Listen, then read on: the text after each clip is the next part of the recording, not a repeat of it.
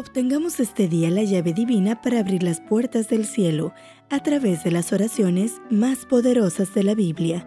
Reflexiones escritas por el autor Ricardo Betancourt. Comenzamos. 30 de noviembre. Oración en la oscuridad. Pero a medianoche, orando Pablo y Silas cantaban himnos a Dios y los presos los oían. Hechos 16, 25. Hechos capítulo 16 nos presenta la primera experiencia de oposición violenta que enfrenta el apóstol Pablo de parte de los gentiles. Toda la escena tiene un sello diferente en comparación con los anteriores enfrentamientos con los dignatarios judíos. Ahora Pablo y Silas están en Europa. Los acusadores y los motivos de la acusación son nuevos.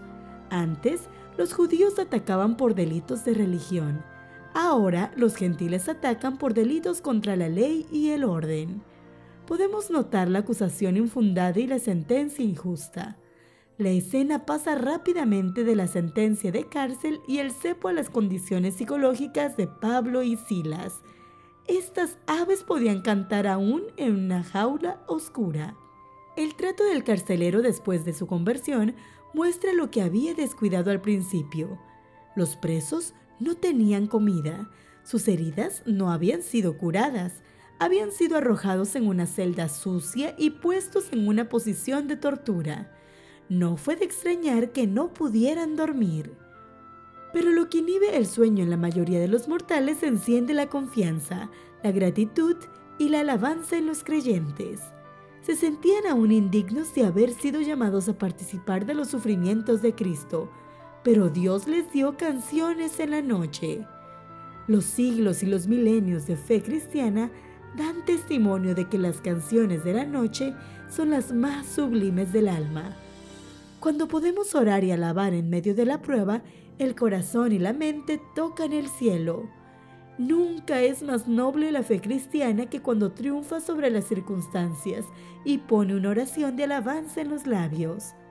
Si no fuera la fe la que actuara sino los sentidos, ante el dolor solo habrían gemidos, quejas y más gemidos. Es la fe que se eleva en alas de la alabanza, la fe que vence al mundo. No se nos dice que los apóstoles oraron por su liberación. Pedro había sido puesto en libertad, pero Esteban y Santiago habían sido martirizados. Pablo y Silas no tenían ningún motivo para esperar un milagro pero la gratitud es siempre un llamado a Dios. Y Dios respondió con un milagro. ¿Tienes gratitud en tu corazón aún en medio de la prueba? Que tu oración sea, Señor, que haya siempre en mí una oración de gratitud.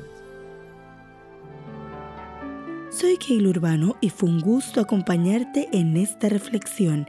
Este audio es una producción de Esperanza Norte de México, traída para ti por Integrity, más que un servicio, un legado de vida.